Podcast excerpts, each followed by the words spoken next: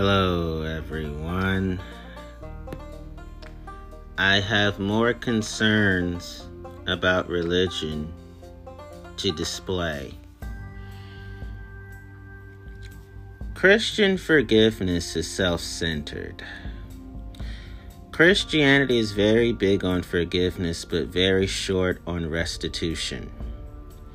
It teaches you that you can harm others, steal from them, injure them, kill them, and receive instant forgiveness by transferring your punishment to Jesus and the cross. However, it does not require one to provide redress to those who were harmed as a condition for that forgiveness. A great show on Netflix called Bojack Horseman brought up a really good point against Christianity's view on sin. The show makes almost no reference to religion except one scene where a side character ends up in a convent. After being told her sins have been washed clean, the character asks as a nun something along the lines of, But what about the lives I've ruined? The people I've hurt? Has that pain been washed away too? The nun brushes off the question. I think that's emblematic of why Christianity's quote unquote forgiveness trope is so problematic. You can be forgiven for your sins, but the people you've hurt remain hurt. Why does the process of healing sin never address this? One of the many ways Christians, a lot of them, not all of them, are incredibly self centered. Here's what is missing from the Gospels Master, what should I do to be forgiven for what I did? You must do these things. Apologize to the person you've you harmed and promise to never again visit pain upon them. Then restore what you have taken even to the twice over. Do them favors and help them to regain what you have taken from them. When you have accomplished these things, then your Father in heaven will forgive you for what you have done. If the Gospels emphasize this format for forgiveness, the world would be very different and very much better.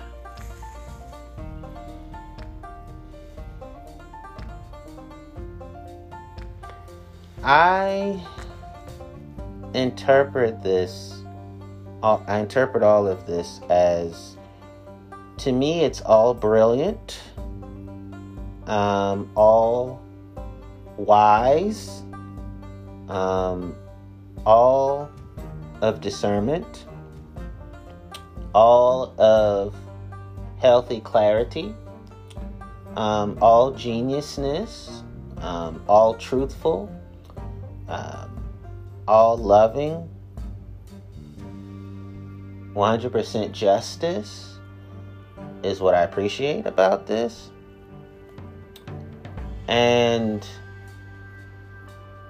I am so in awe of the concern centered compassion and the empathy centered benevolence. And I agree with the point that forgiveness is warped in religion. Healing what they call sin is warped in religion. Um, I love that reciprocity was emphasized. I love that mutuality was emphasized. I love that cooperation and teamwork were both emphasized. And I love that there is a denouncing and renouncing of scandalous department and villainous misconduct.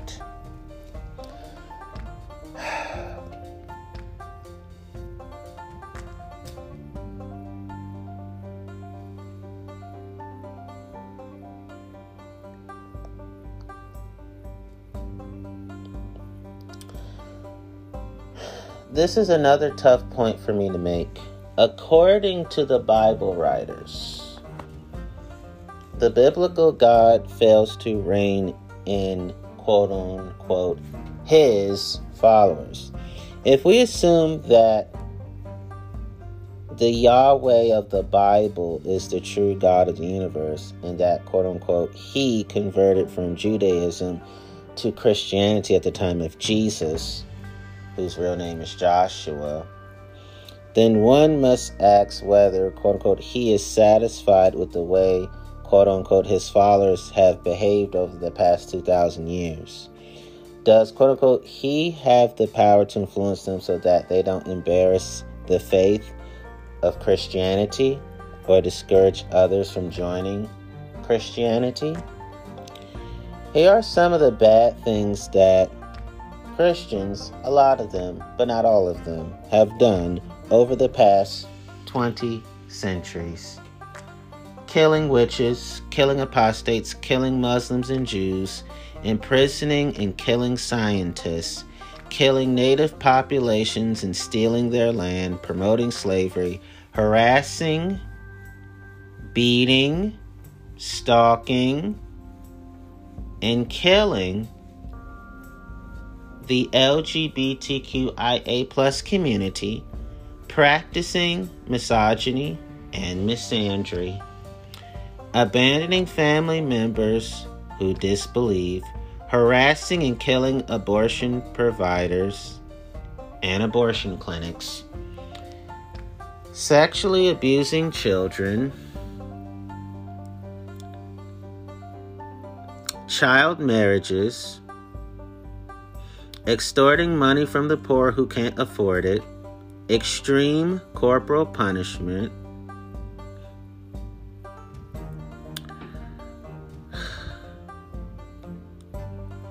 the overusage of capital punishment, beating up people at abortion clinics, by the way, promoting a prosperity gospel, promoting firearms, and doing nothing about the killing of elementary school children, abandoning the wishes of the families whose children elementary schools died due to gun violence fighting against other Christian denominations in the form of pettiness and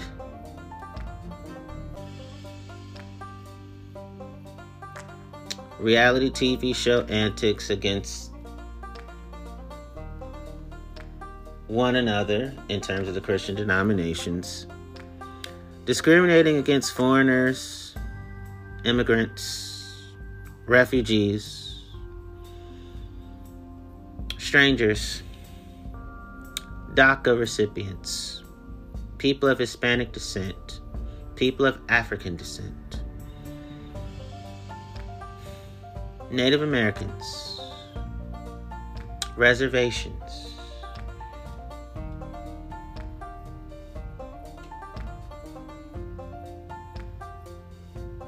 And people of brown complexions and dark complexions, including those from what is called the Middle East. Damaging democratic norms, fighting against scientific discoveries, promoting white supremacy. The record of how lots of Christians, but not all Christians, have behaved makes it seem that if the biblical Yahweh is the true God, then quote unquote he has done he has not done much of anything to ensure that quote unquote his followers set a good example for others to encourage them to join the faith called Christianity. This suggests that the biblical Yahweh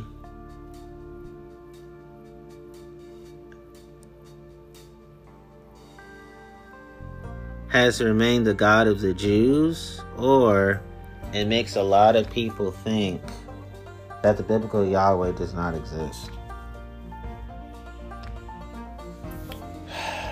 And it hurts me to say all these things.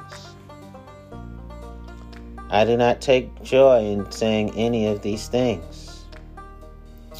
But history of the Christian nature has a lot of ugliness and hard heartedness and a lot of cruelty to it. Now, I understand that there are people who pretend to be Christians, then there are people who are actually Christians. I understand that there are wolves in sheep's clothing. I understand that there are vultures. I understand that there are snakes. And I understand that there are foxes like Herod of the Bible. I understand that there are whitewashed tombs and that they make Christians who never use the Bible to cut down anyone, not even those different from them, and not even themselves, and not even God, most of all, making them look bad. I get that. And I understand that not all church people contribute to the societal plagues of our global world. That had to be said. But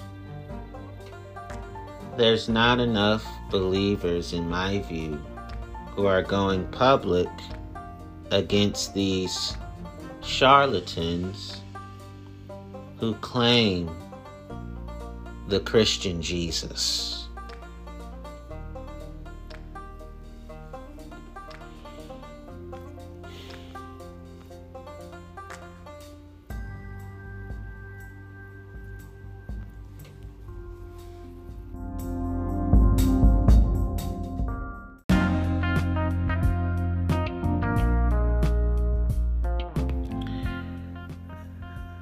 I have more concerns about religion, and you can hear it in my voice that I am displeased about what I'm learning. Religion of death. Judeo Christianity worships a God, the biblical Yahweh, who apparently has an obsession about killing the very people that it invented. These scriptures are in every person's Bible, regardless of version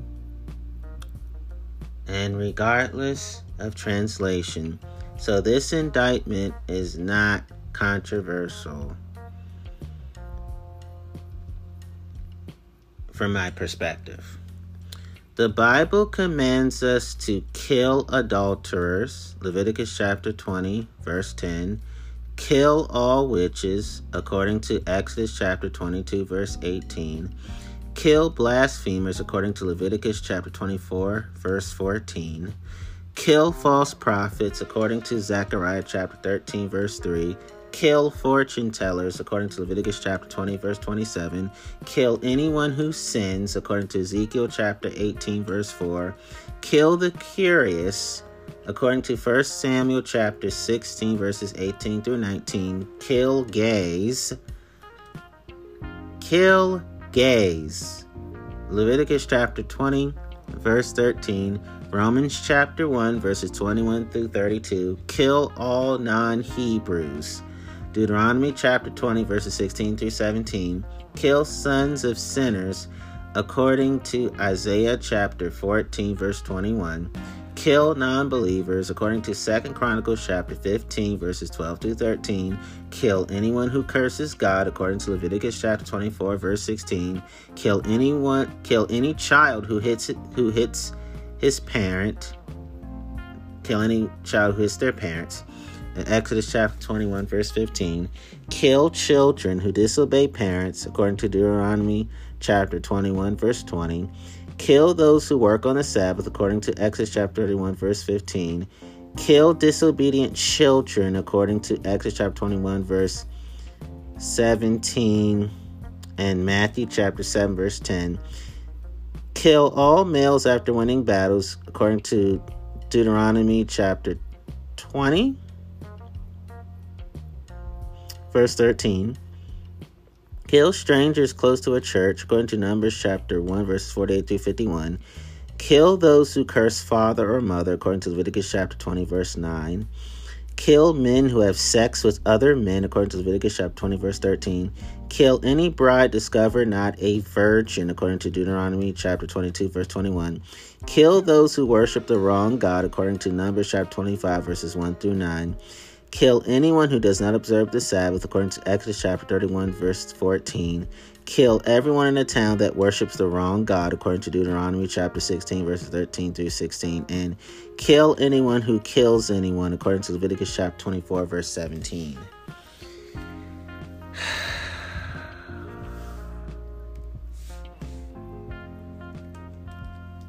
I have to take a breather on it because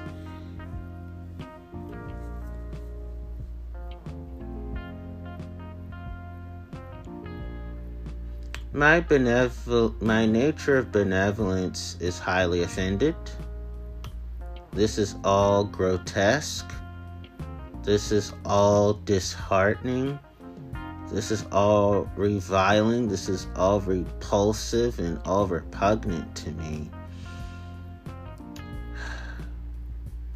There is no good defense for this other than to say weakly that most of this is in the Old Testament and Jesus did away with these particular rules, well, that might play for non thinking Christians who have a shallow understanding of the foundation of their faith, but it doesn't work when someone looks closely at how this faith evolved. It began with primitive Bronze Age men who held a brutish view of the world and ended with reverence for a man, Jesus, who said some nice things, but who also stated that no law in the Old Testament was abs- obsolete. So there it is. This is Christianity. This is why we know it has absolutely nothing to do with any truly kind hearted God anywhere. Be- okay, here are my thoughts on it. I am appalled that the Bible claims that God endorses his slaughter, sl- slayings, killings, carnage, butchery, massacres, murders, bloodlettings, bloodbaths, gores, pogroms, genocide, violence, fighting, hostilities, conflicts, warfares, war, battles, woundings, and injuries of people's inner lives and outer lives for any and all barbarous reasons. So, that means that according to the Bible writers, the God of the Bible is a hypocrite, a sanctimonious being, a whited sepulchre, a plaster saint, a humbug, a pretender, a deceiver, a dissembler, an impostor, the supreme Pharisee, a tart tough, a pecksniff, and a canter. And a Oscars award winning pietist, this biblical goddess. Yahweh indulges in hypocrisy. And I take no pleasure in saying these things, but you can't say that adoration and extermination are bedfellows.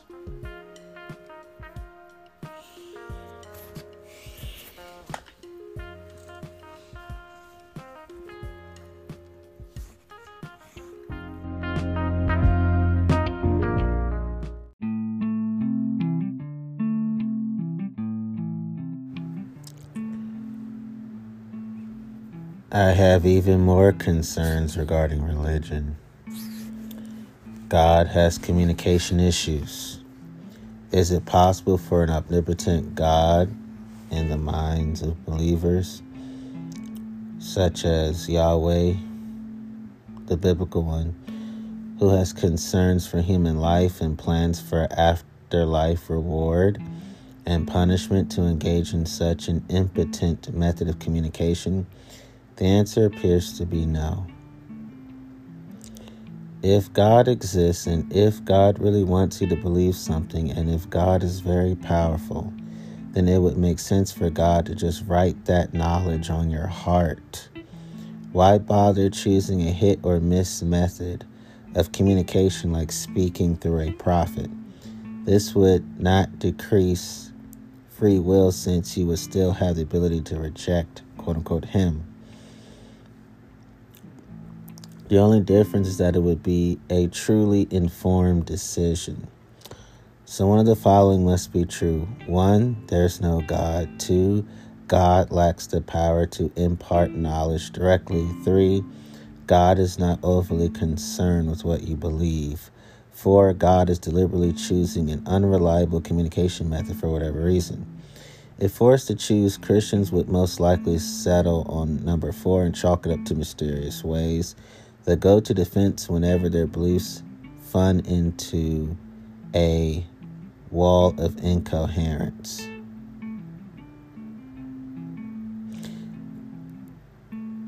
The atheist goes for number one, the deist for number two, and the misotheist for number three. What is missing for Christians is something on the order of number five. God prints knowledge of quote unquote Himself on the hearts of every soul quote unquote he creates. So books, priests, pastors, and missionaries are not needed to spread quote unquote his message to humankind.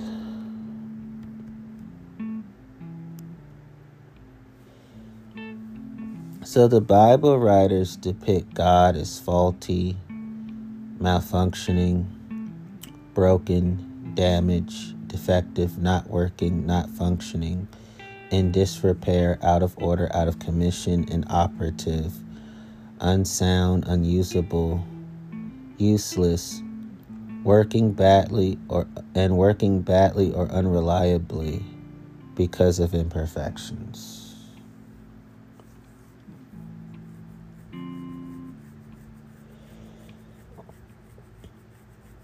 And that God, according to the Bible writers, is flawed, distorted, inaccurate, and of reasoning and other mental processes mistaken or misleading because of flaws.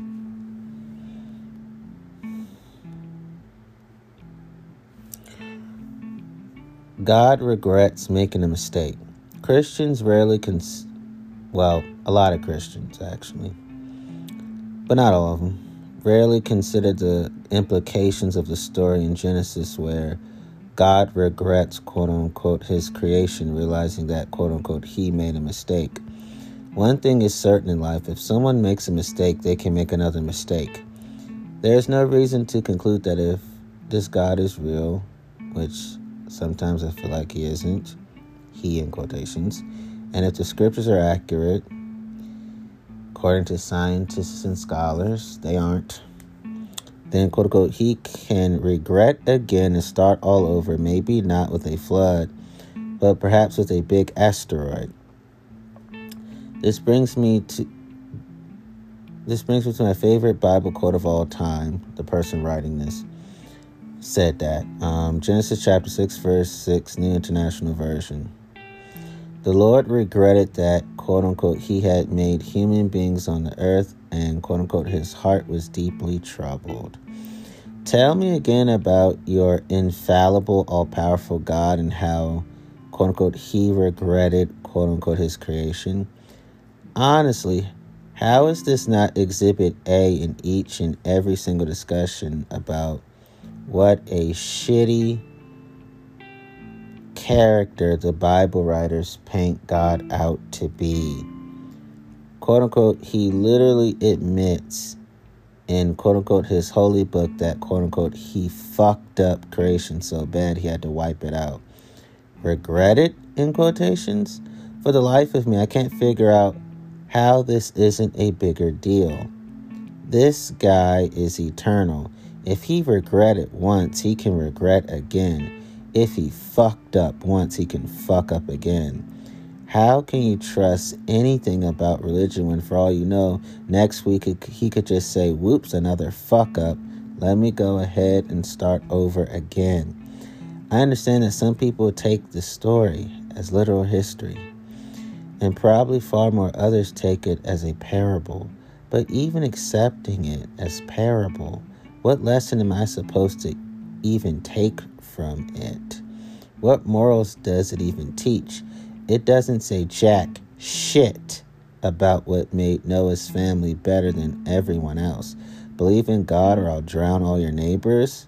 If I'm a good follower, God's going to build me an ark amidst the apocalypse? Holy shit, I'd rather die with my neighbors. What kind of incentive is this? How can anyone ever trust a supremely powerful being who famously said, I fucked up once and I promise not to fuck up again? There could be no question that assigning regret to God, admitting he made a mistake, was itself a big mistake by the author or authors of Genesis. It set up a scenario of uncertainty surrounding Yahweh's capabilities, intentions, and methods of resolving conflict, and that this God might get caught up in another mistake. Um, so the so the Bible writers depict God as harmful, detrimental, injurious, hurtful, inimical, dangerous, destructive, ruinous, calamitous, disastrous, deleterious, pernicious, ill, bad, evil, baleful, malign, corrupting, malignant, adverse, undesirable, prejudicial, unfavorable, unfortunate, counterproductive, unhealthy, unwholesome, poisonous, cancerous, noxious, environmentally unfriendly, malefic, maleficent, and prejudicious. So the Bible writers are also saying that God has a de- has detrimental effects on all of our lives.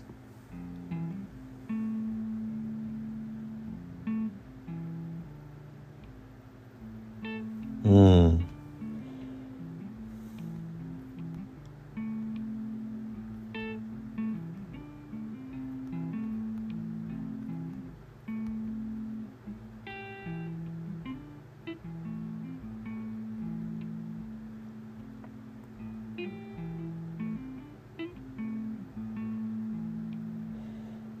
I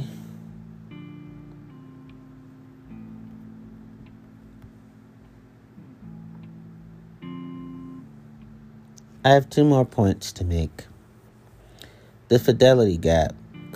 Christians allege that the Bible is not a human product, but rather is a book produced by God by use of divine quote unquote dictation, and assumably guidance to select the books that should be included, as well as assistance to copyists and translators to maintain the fidelity of the text and make sure it meets God's intention. Because of this assumption, they are practically forced to assert that the Bible contains no errors. God is perfect, but we know it does contain errors. So, how should Christians deal with this? There are two approaches maintain against all evidence that the Bible is perfect or admit that there are errors but that the main themes relevant to devotions and salvation are correct. The first approach is dead on arrival, and the second approach is likewise problematic. If problems, errors, or contradictions are found in any book other than the Bible, it is easy to see them as being isolated in nature and that they don't invalidate other parts of the book, although they might slightly cast some doubt. On the other hand, a book that supposedly was produced by omnipotent God cannot be given the same degree of latitude. Any error found in the Bible does more than just cast doubt on the remaining parts. It invalidates the underlying claim of divine imprimatur.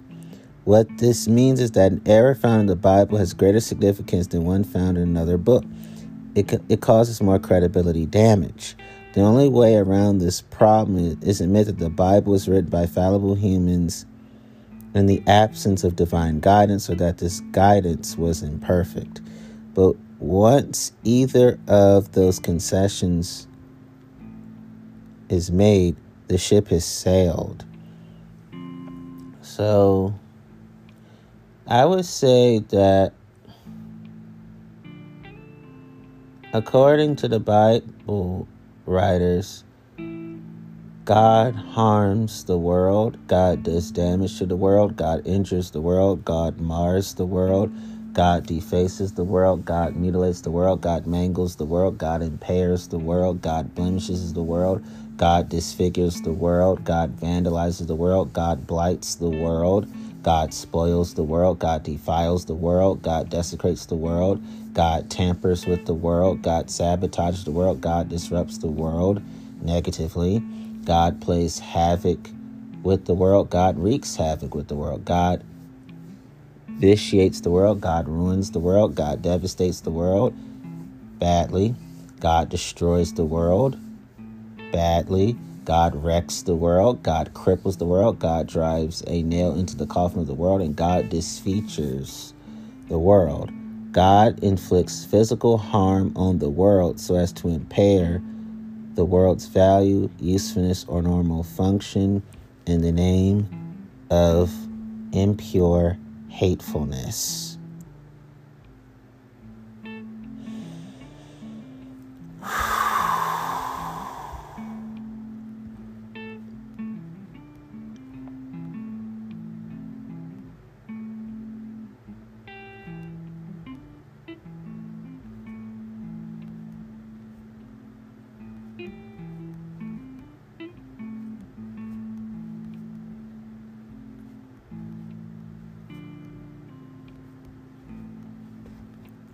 I did say I was going to have one more thing to add.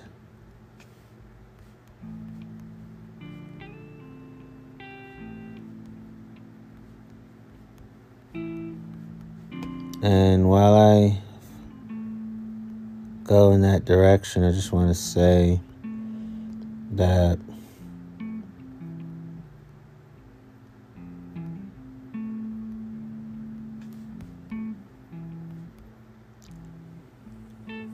when it comes to Christianity, I noticed that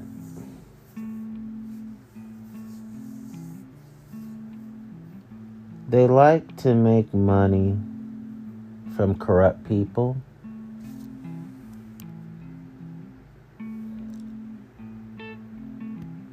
And they like to defend corrupt people.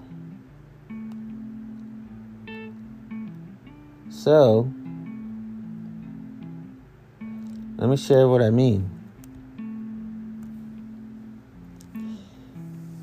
Historically, the church takes money from those who commit abuse of discretion and they defend those who commit abuse of discretion.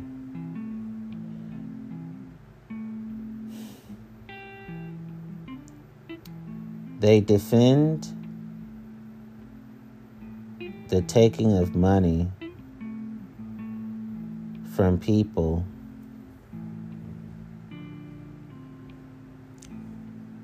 who they would privately say is ungodly, but publicly shower these people with praise. And so the church doesn't believe that God takes care of it. That's why they take money from those who commit abusive dominance and defend those who commit abusive dominance.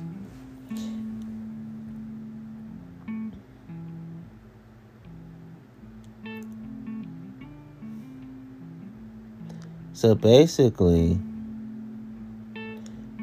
within the church,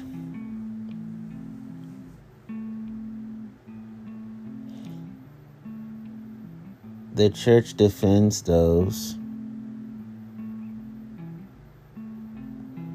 who commit abuse of information and take money from those who commit abuse of information.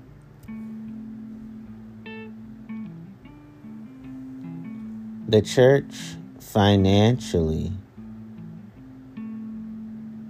professionally, and personally stands by those who commit abuse of power, abuse of process, abuse of rank, abuse of statistics, abuse of trust, abuse of supervision, academic abuse, adolescent abuse, adult abuse, alcohol use disorder, animal abuse, antisocial behavior, and bullying. So the church takes money from all those types of monsters and stands in solidarity with all those types of monsters. So the church financially, professionally, and personally stands by character assassination, child abuse, child sexual abuse, child on child sexual abuse, civil rights abuse, clandestine abuse, clerical abuse, cyber abuse or cyberbullying, and dating abuse or dating violence. So the church takes money from all these types of monsters and stands in solidarity with all these types of monsters. So the church financially, professionally, personally stands by defamation, disability abuse, discriminatory abuse, domestic abuse or domestic violence, economic abuse, elder abuse, emotional abuse, employee abuse, false accusations, flag abuse, gaming the system, gaslighting, gay abuse or gay bashing, harassment, hate crimes, hazing, human rights abuse, and humiliation. So the church takes money from all these types of monsters and stands in solidarity with all these types of monsters. So the church financially, professionally, personally stands by humiliation, incivility, institutional abuse, insults, intimidation, legal abuse,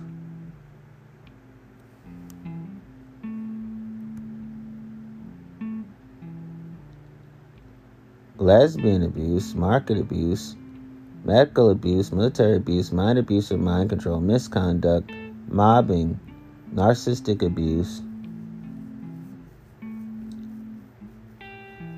lesbian bashing, neglect, negligence, parental abuse by children, passive aggressive behavior, patient abuse, peer abuse, persecution, physical abuse, police abuse, political abuse, prejud- prejudice, prison abuse or prisoner abuse, and professional abuse.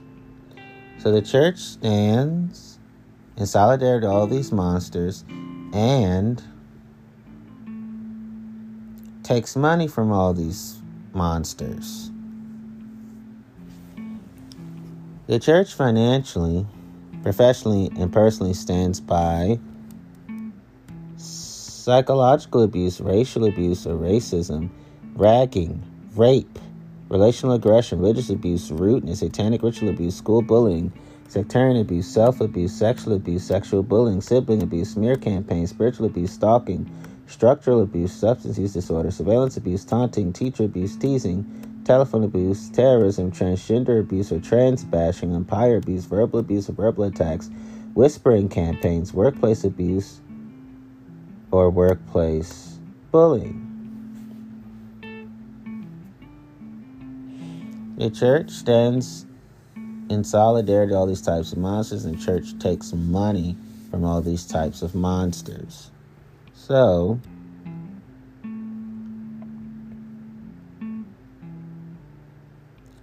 so the church financially, professionally, and personally,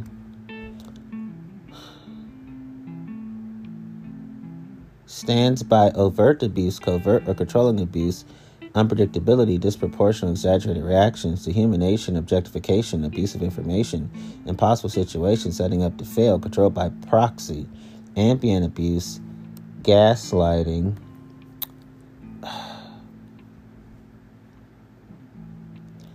un- unwholesome praise, superficial charm, flattery, ingratiation, love bombing, smiling, gifts, attention, negative reinforcement, intimate or partial reinforcement, psychological punishment such as nagging, silent treatment, swearing, threats, intimidation, emotional blackmail, guilt, guilt trips, inattention, traumatic tactics such as verbal abuse or explosive anger, and manipulators and abusers controlling their victims in a range of tactics, including positive reinforcement.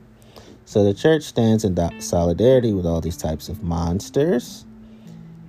And the church takes money from all these types of monsters.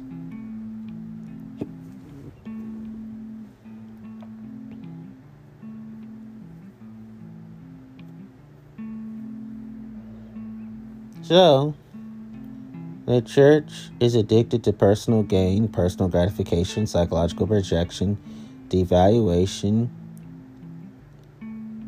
and envy just for the sake of it as the abusers as the abusers may simply enjoy exercising power and control.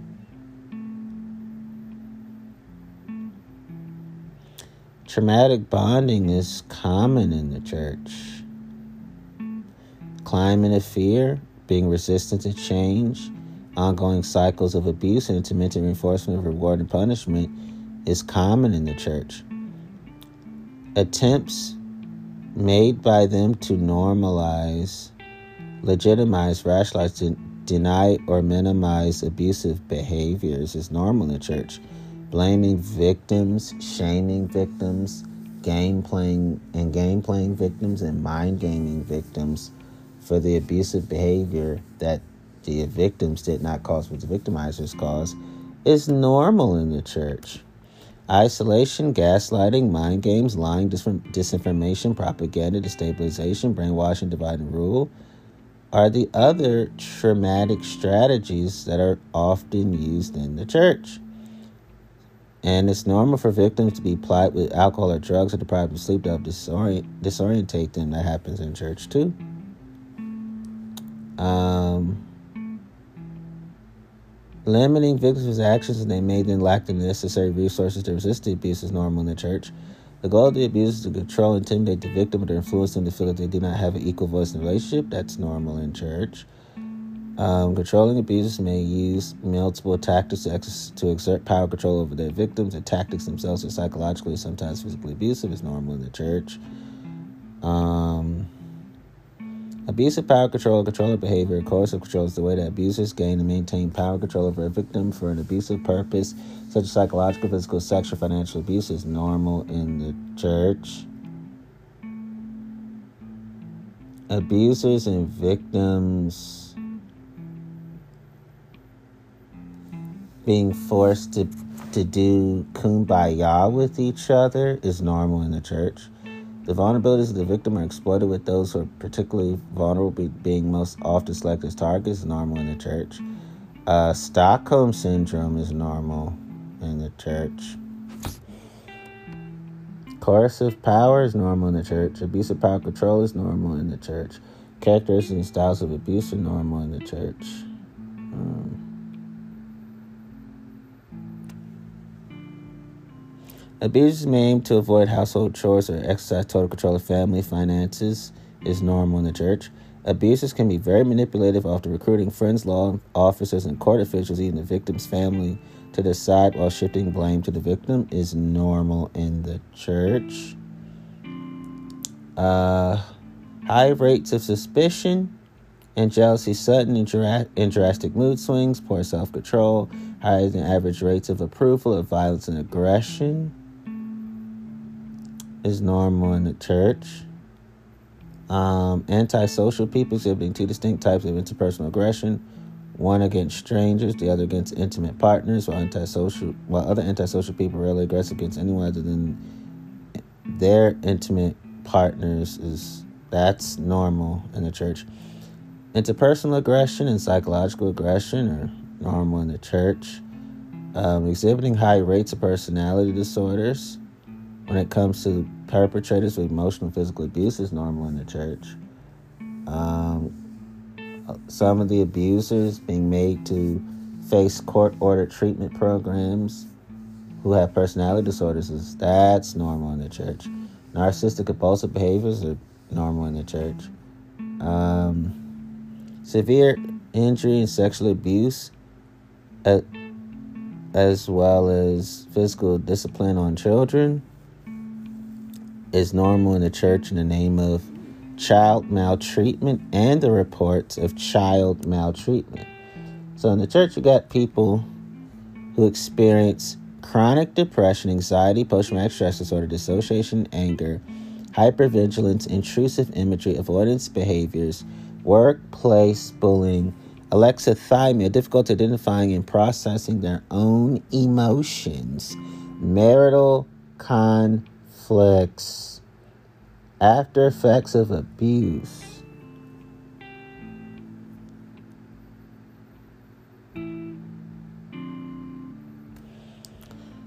Inability to balance self slash other needs effectively, impediments to couples development, decreased satisfactions, uh, adult withdrawals, relationship dissatisfaction, mental abuse,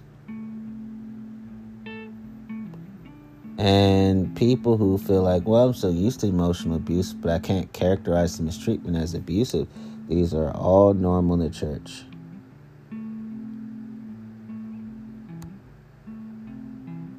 Psychological trauma, complex post traumatic stress disorder is normal in the church.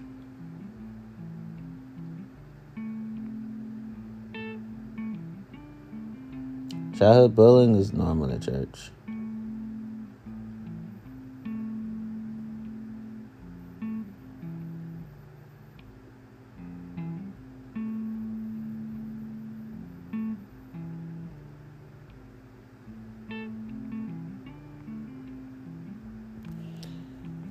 In the church, people are discriminated against based on age, clothing or appearance, ethnicity, nationality, or culture, cultural traits like language, gender, including gender related traits such as pregnancy, health, such as HIV slash AIDS or disability, mental disorders, language usage, lifestyle or occupation, uh, race or skin color, religion or political affiliation, sexuality, and uh, and sexual orientation, social class or creed, weight or height. Um, caricatures, stereotypes, and defamation, these are all normal in the church.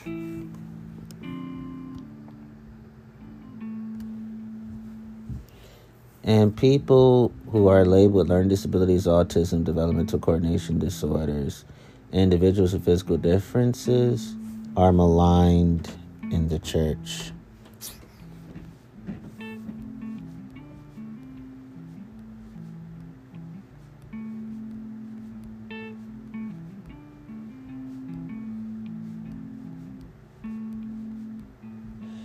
And lastly, witnessing memory, testimony, transcription, duplication, and translation. There are many hurdles of which the news about Jesus had to jump before it came to modern ears. Each of these introduced error, distortion, exaggeration, fraud, and agenda. Even if someone was at the feeding of the 5,000, they might have been in the back and after being momentarily blocked out from seeing what was happening, suddenly saw a bunch of people eating fish and bread and it seemed like a miracle. What they actually witnessed was nothing of the sort. Thirty years later, when they were remembering the, the event, they might miss some details or add on some details that they didn't see. We know that memories can change over time. When they talked to others about what they experienced, they likely had an incentive to jazz up the scene, add in something they knew to be untrue to make the story more exciting or memorable. This happens all the time. When someone hears a story and then writes it down, more distortions occur as the writer misunderstood the witness testimony or deliberately add some details to make their story even more compelling. When scribes copied the books of the Bible, they may have either inadvertently or purposefully changed what was originally written. Once a change was made, it likely would be carried forth in future copies. When the older texts were lost, there was no way to verify what the original said. When texts are translated to other languages, nuances of those languages can easily introduce differences in meaning. Not to mention, many translators are incentivized to make textual changes to promote their interpretation of the faith. This has been observed in many of the modern translations of the Bible. So, what we think we know about Jesus or any other person in the Bible has passed through these screens, leaving such a murky picture that it seems impossible to know the truth.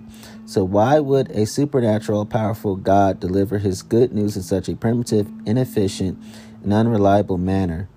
Oh, the writer put good news in quotations, by the way. Why didn't he just miraculously produce perfect books in every human language? The story of the Bible, how it passed through these distorting hurdles, is good evidence that a supernatural, all powerful God was not completely involved in its creation. So,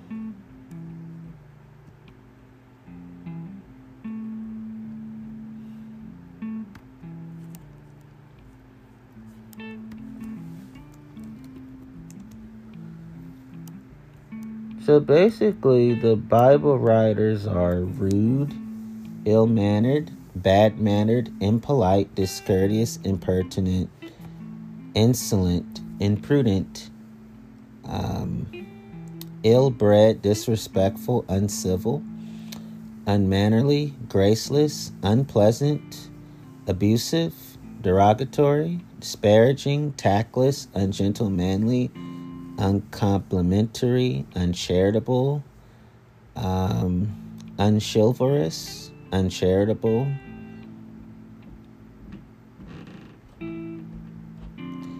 Offensive and insulting.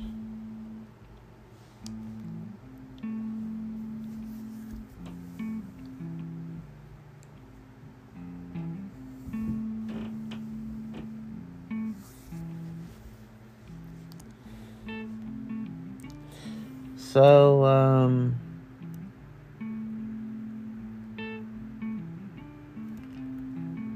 this is the best way for me to close.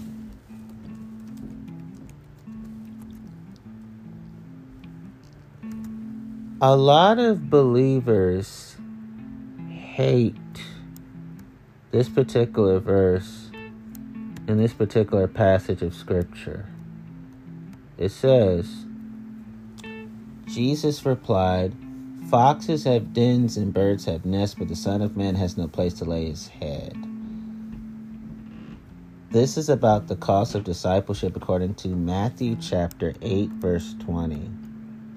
So, a lot of believers are pissed off at God because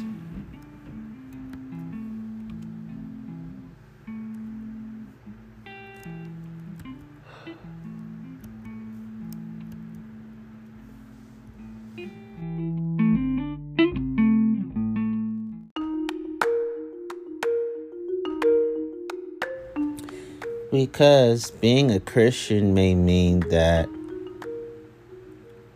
following Jesus could land Christians as poor, poverty stricken, impoverished, necessitous, beggarly, in penury, penurious, im Pesunious, in indigent, needy, needful, in need slash want, badly off, low paid, in reduced circumstances, in straitened circumstances, destitute, hard up, short of money, on one's beam ends, unable to make ends meet, underprivileged, deprived, penniless, without a suit, as poor as a church mouse, money, moneyless, bankrupt, bust, insolvent, in debt, in the red, on the bread line beggared, pauperized without a penny to their name, of a place inhabited by them without sufficient money, lacking sufficient money, and lacking sufficient money to live at a standard considered comfortable or normal in a society. Um,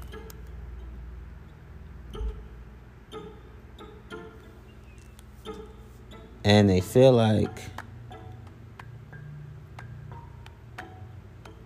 as believers, they're never ever supposed to live on the poor side of town as dirt poor people. These explain more of the reasons in their bigoted minds why poor is a sin to them. They think Jesus being poor proves that he sinned according to them.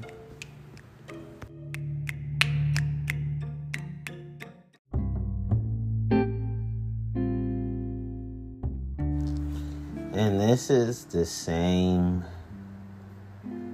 Bible that makes the Ku Klux Klan dance. They say, I want to bring back legal segregation.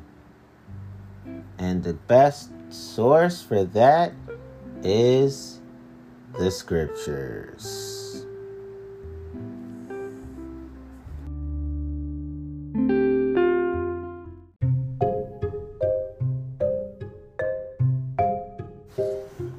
And police brutality is championed by the racists who claim to be disciples of the one they call Jesus Christ. So, Blue Lives Matter people claim to be Christians while denying the need for Black Lives Matter out of the addiction to the, their drug of choice called racism. And so when I think about the fact that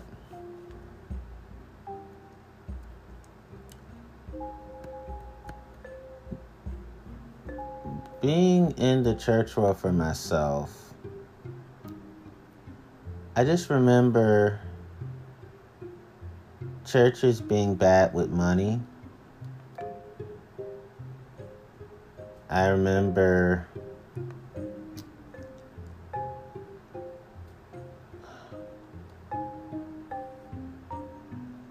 churches being dishonest about where people's money goes.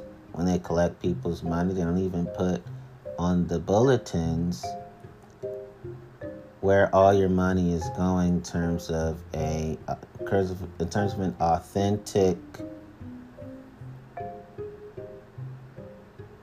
reporting that says okay we're take we're putting all your money in these charities whether these charities overseas or in America, North America, they do not say. And sometimes they pass the tithes and offerings buckets more than once because the first time they didn't make as much money, so uh, they didn't make as much money. So they say, okay, let's pass it around more than once until we get all the money that we're satisfied with having because money is their mission.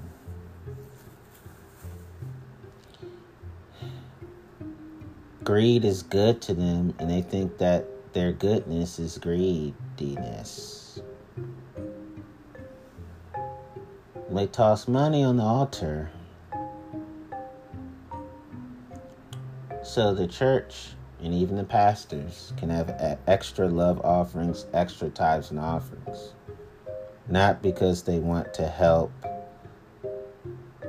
families in Africa or the Middle East or North America or any other place of the world.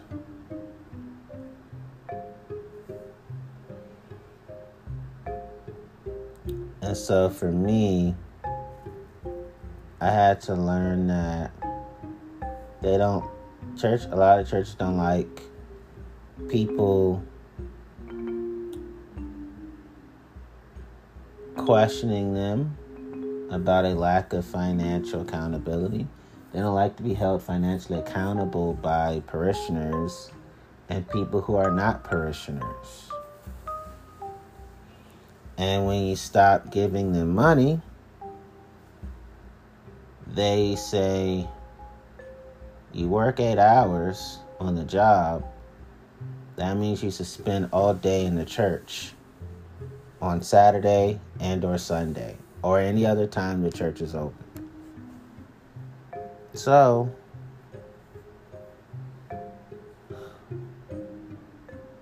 the church makes itself to be a multi billion dollar cult.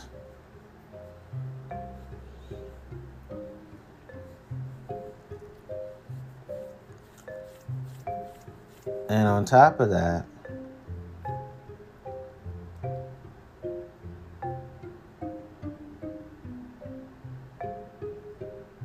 within these churches,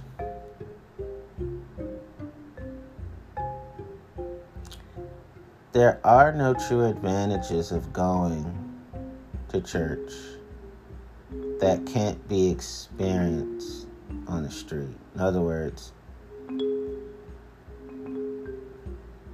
what I experience in the streets, what I experience in churches. So there's no upper hand of me going. There's no advantage of me going. There's no need for me to go. There's no desire for me to go. Because if you sweep my traumas under the rug in the streets, which happens, and then I go to church and y'all sweeping my trauma under the rugs in churches, then I'm back to square one in the streets.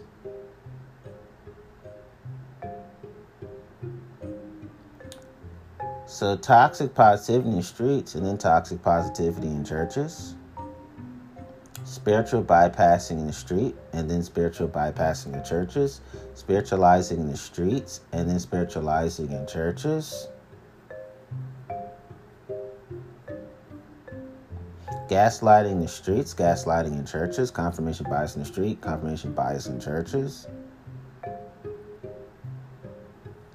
rape culture in the street, rape culture in churches, intimate partner violence in the streets, intimate partner violence in churches. A mixture of prosperity gospel and Trumpism in the streets, and, and a mixture of prosperity gospel and Trumpism in the churches.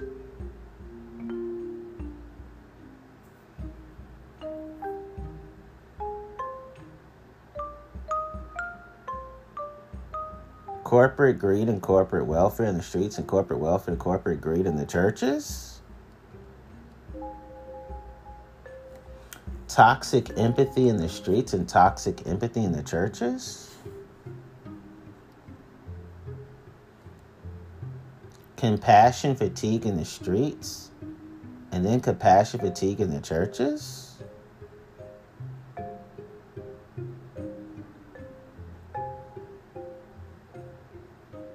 Doggy dog world in the streets, doggy dog world in the churches.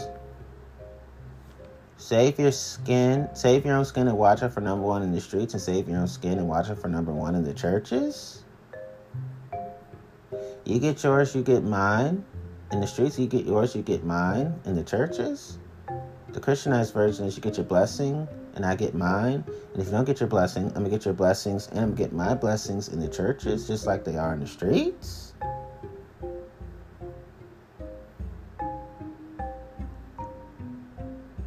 You're on your own in the streets and you're on your own in the churches. I'll hurt you and let you hurt in the streets, and I'll let you hurt and I'll hurt you in the churches.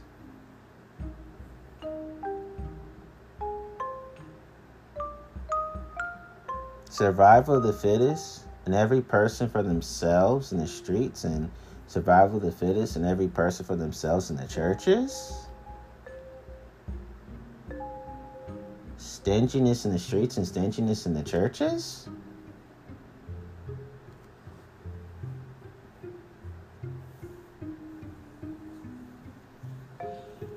Hoarding and hogging all the blessings for myself in the streets and hoarding hogging all the blessings for myself in the churches?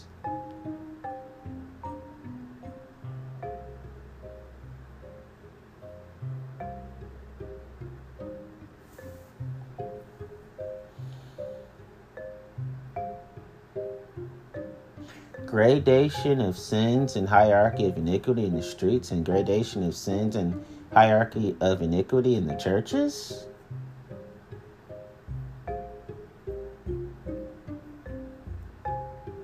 Protecting scandals in the streets and protecting scandals in the churches?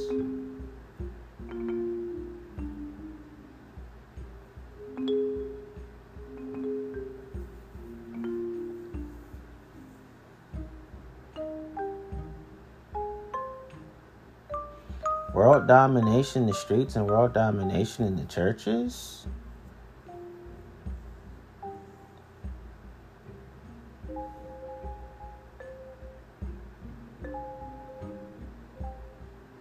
The same Satan that is allowed to run rampant in the streets is the same Satan as allowed to run rampant in the churches?